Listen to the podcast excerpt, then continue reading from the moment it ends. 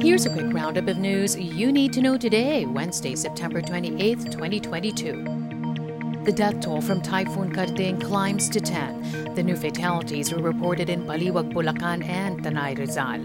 The state disaster agency says eight more remain missing.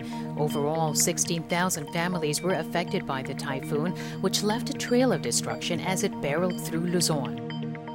Meanwhile, a new storm has developed outside of extreme northern Luzon. Tropical depression Luis, however, is not expected to make landfall or affect the weather in the country. It is expected to leave the Philippine area of responsibility by Thursday morning or in the afternoon.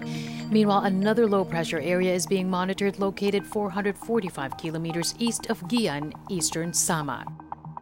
Senator Grace Poe optimistic President Marcos will sign the SIM card registration bill into law within the next two months. Poe, who sponsored the bill in the Senate, believes the measure will be a useful crime fighting tool for law enforcement agencies. She also assures the public there are provisions in the bill punishing telcos for possible mishandling of people's information. And Senator Risa Hontiveros calls on the Commission on Higher Education to investigate reports of so called ghost scholars.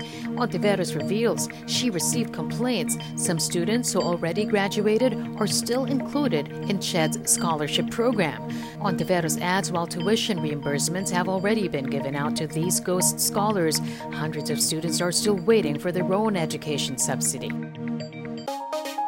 And that's your latest news alert.